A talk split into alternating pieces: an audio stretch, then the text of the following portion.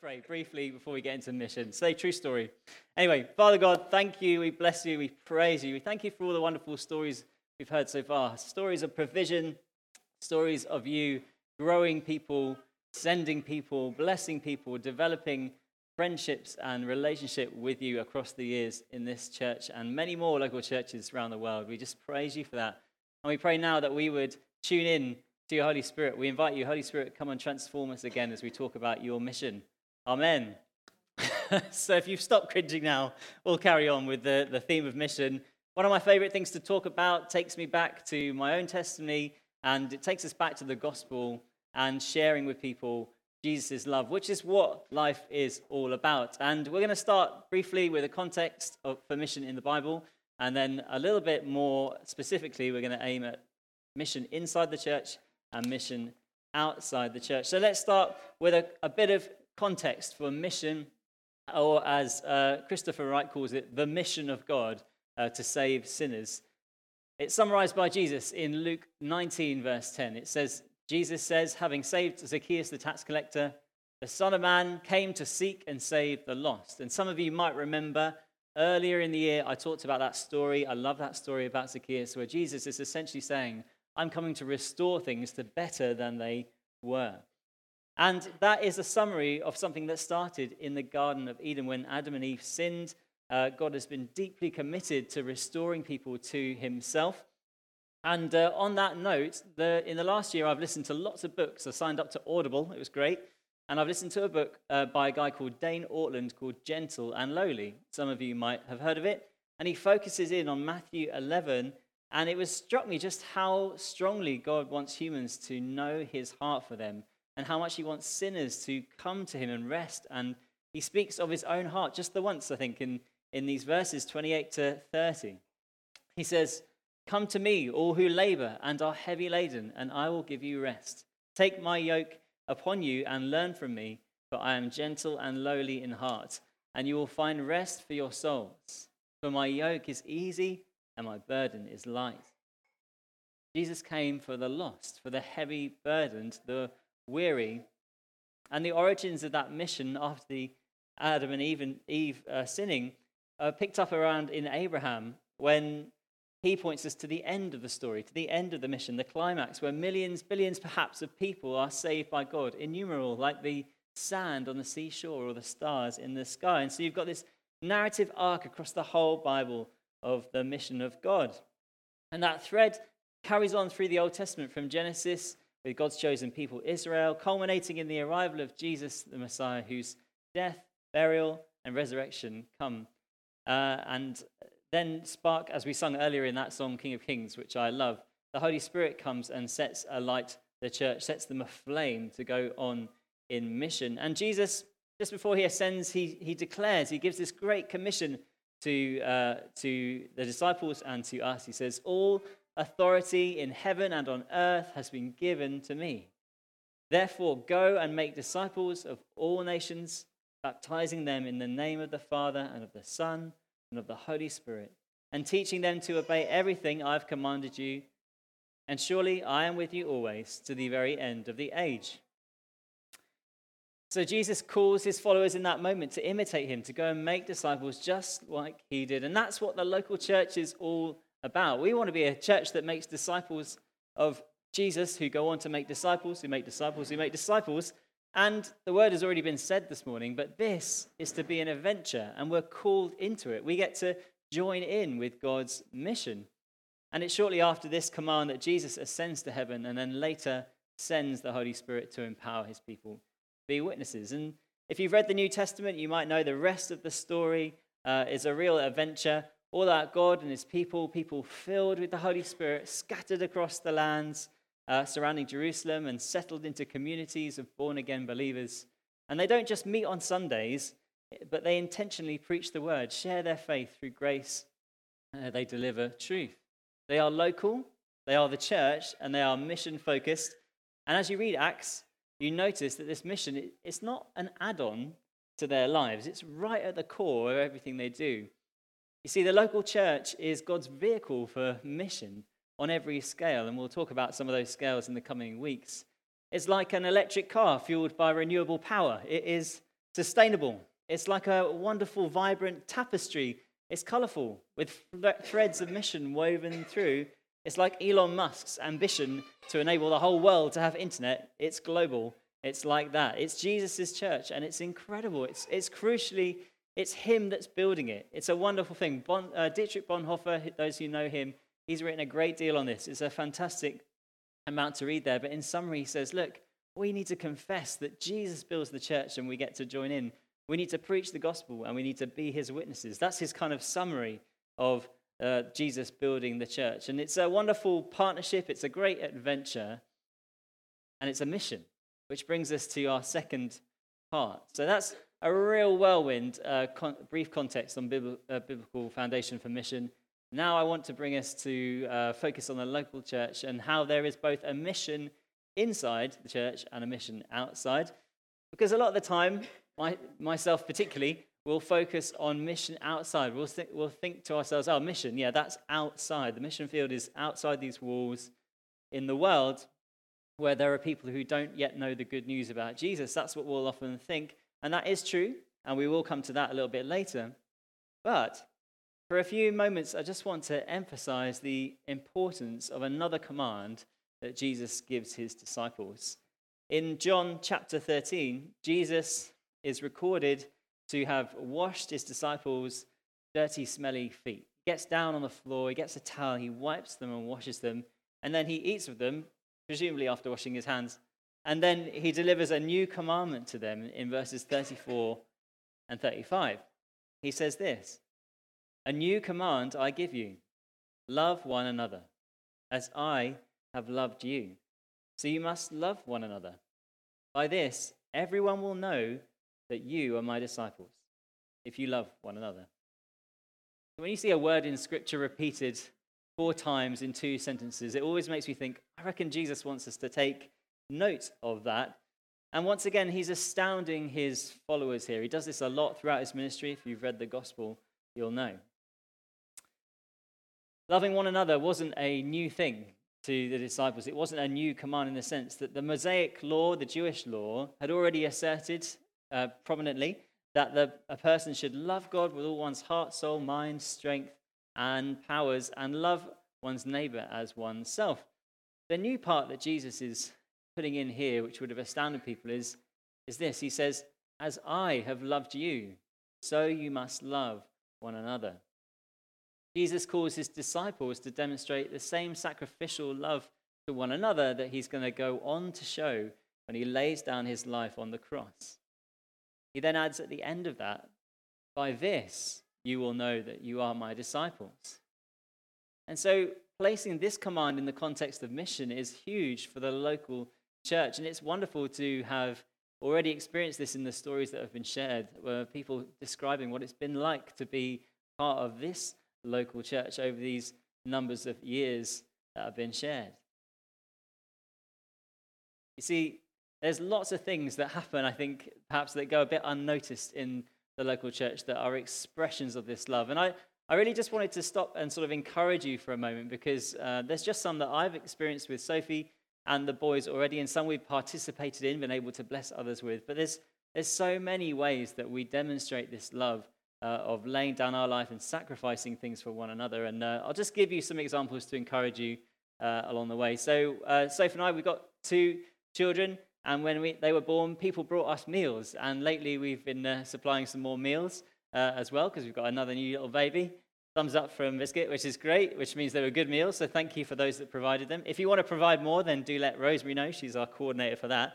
But we provide, we got meals when we had babies. And when you tell someone who's got a newborn baby at, at the nursery or whatever where we drop children off, when you tell people that, they go, What? Random people brought food to your house and let you keep the Tupperware for six months. Yes, they did. Yes, they did. And some of them didn't even for it back, so we've still got it. No, I'm joking. We, we gave it all back. So you say something like that. So that's one example. We had our washing done for us lately when we were all ill, all four of us, which is just like a whole, a massive mess uh, if you were to come to our house. Someone said to us, it would be an honor for me to do your washing. And they're from this church. So I just want you to be encouraged by that. Someone did washing for us, which is amazing. And we're so grateful. Um, what else? Walking with people. Randomly phoning up and saying, What are you doing this afternoon? and then joining in. Uh, people have done shopping for us, brought it up the steps to our flat, put it by the door, and then walked away so they don't catch whatever illness we've got now from nursery.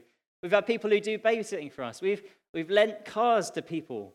We've been given a roof, back, roof rack by someone recently. We've been over for meals, for movies. We've, we've managed to do some of these things as well for, for other people as well. We haven't just been sucking up all this like a sponge of like, just give us your love. It's not, it's not been like that. We have also imparted some as well. But it's actually more than just acts of service. I know those are all things that I've just described to you. It's actually, it's more than that. It's upbuilding of the local church by individuals contributing to the family, to the unit. So like charismatic gifts used on a Sunday, it builds us up. When you hear a prayer or a prophecy that speaks directly to you and that person doesn't know what's going on in your life, that's God using that person to build you up. It's encouraging words, it's physical touch with permission where it's appropriate, of course.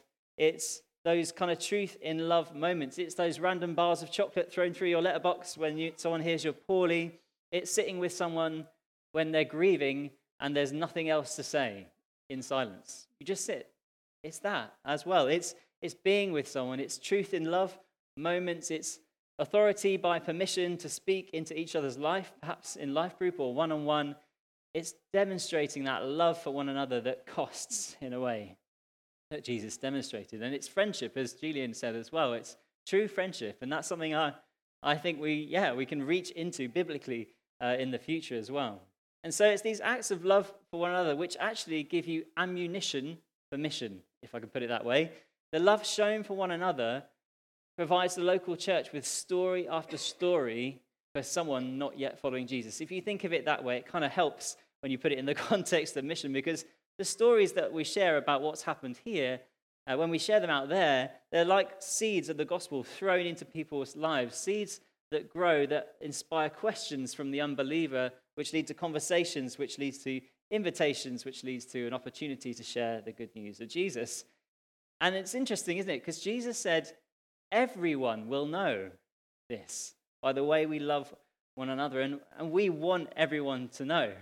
And so, undertaking the mission in the church, I believe, is just as important in that way as undertaking it outside. And so, I want to encourage you.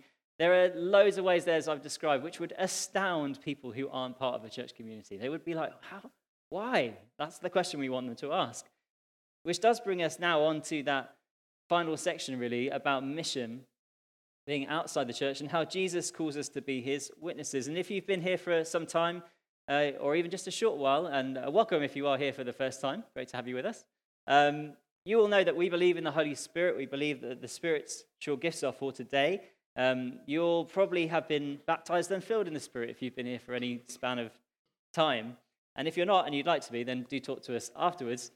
However, if you're in that group of people who knows they're filled with the Spirit, they're biblically convinced about that, theologically convinced, then you also probably know that the Holy Spirit empowers us for mission. And Acts 1:8 says this, "But you will receive power when the Holy Spirit comes on you, and you will be my witnesses in Jerusalem and in all Judea and Samaria and to the ends of the earth." And so we receive this power, and it's a power to witness when the Holy Spirit flows through us. And I remember a few years ago at Ashburnham, there was a guy called Pete Anderson who wanted to make sure that we remembered that we were meant to operate in this power in our locality. He was, he was Scottish. I'm not going to do the accent, I don't want to offend anyone. Uh, but he basically said, Look, we're called to be witnesses wherever we are. It says it in the text Jerusalem, yeah? Judea, yeah? And some area. Oxted is some area. Edenbridge is some area. Caterham is Samaria. And okay, it's a bit of a dad joke and nobody laughed, which is fine. but that was his point was wherever you are is where the mission is. It's local to you. But more than that, Jesus said he'd be with you wherever you go. And he's actually within us. Again, we've alluded it to it. You'll never walk alone. We, that was a fantastic link, by the way. Worship song, Liverpool, never walk alone. And it's in my preach. Like he'll literally never walk, uh, you'll never walk alone because Jesus is always with you. He's within you.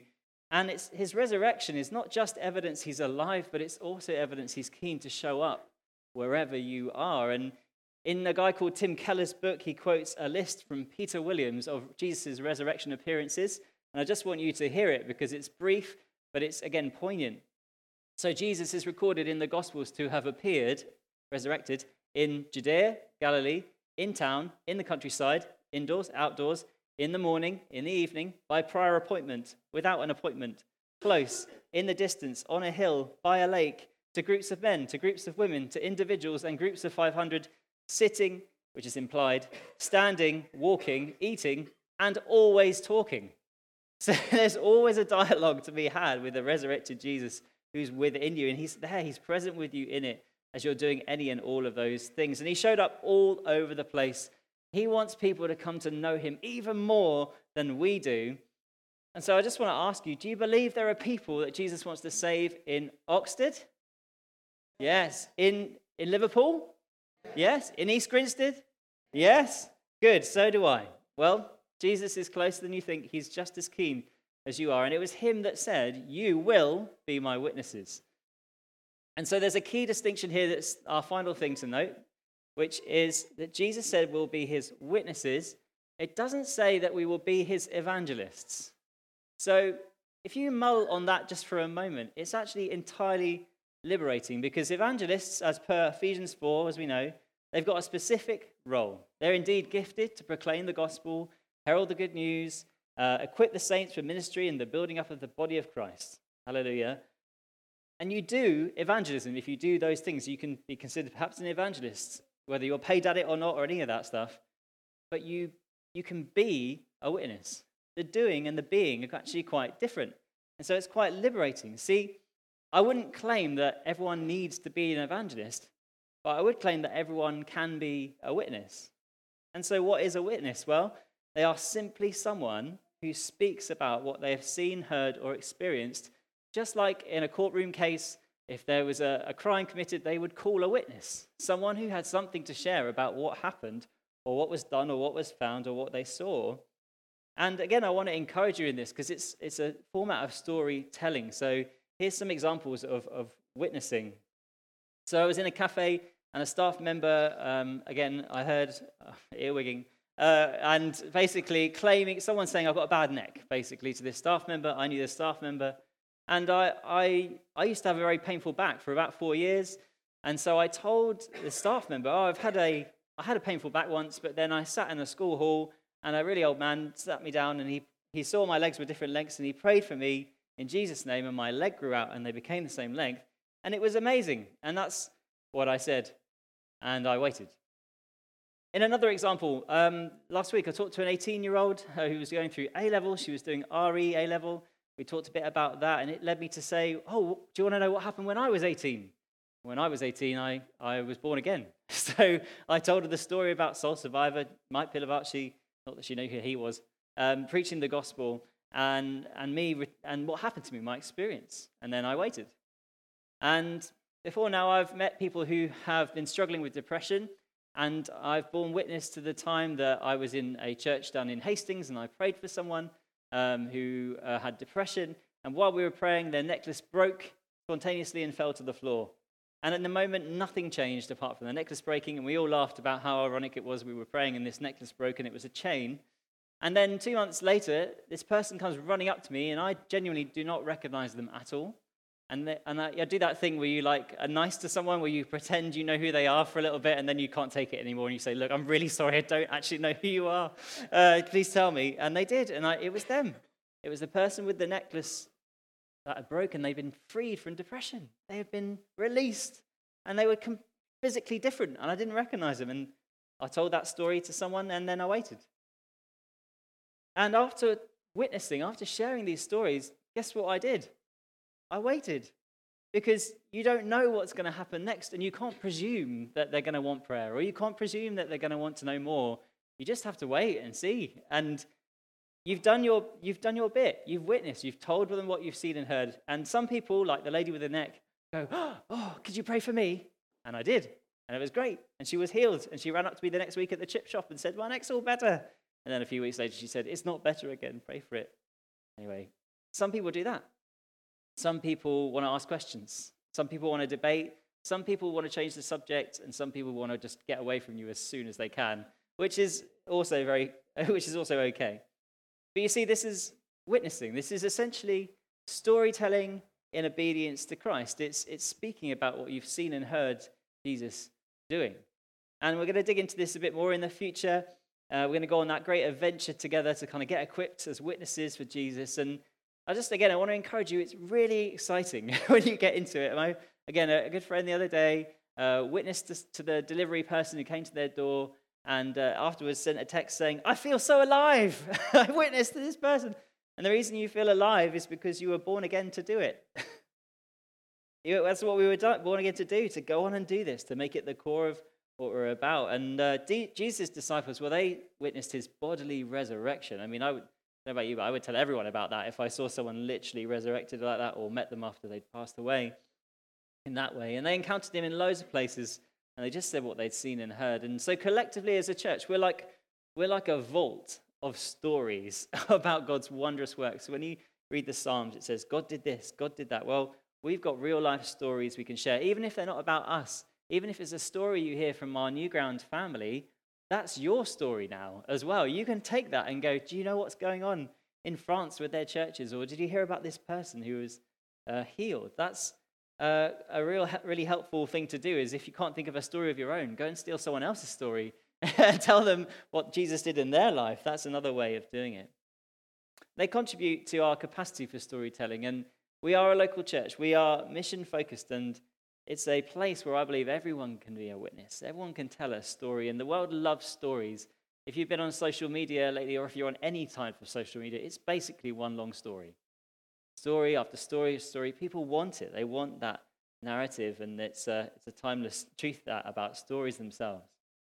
And so that's really where we've come to, and I'm going to I'm gonna stop there because we do want to like respond and we want to pray as well. Um, but I just want to wrap up by, by saying I'm chuffed to remind you this morning that God's mission is to seek and save the lost. And we get to join in. I'm chuffed to tell you that this church and all local churches are God's vehicle for his mission, both inside and outside. I'm delighted that we get to be full of the Holy Spirit so we can love each other deeply and we can share stories. And I'm delighted that Jesus said, You will be my witnesses. He'll enable us to do it if we confess that He is building His church. We, we don't have to go to extraordinary lengths to build it ourselves. We can trust Him. As we sang earlier as well, it, He was faithful then when He kicked off the church and sent the Spirit, and He's faithful now to do the same thing. That's why the church is still here, because Jesus is sustaining it. And I started my talk really with a, a story of humiliation, of essentially dying in public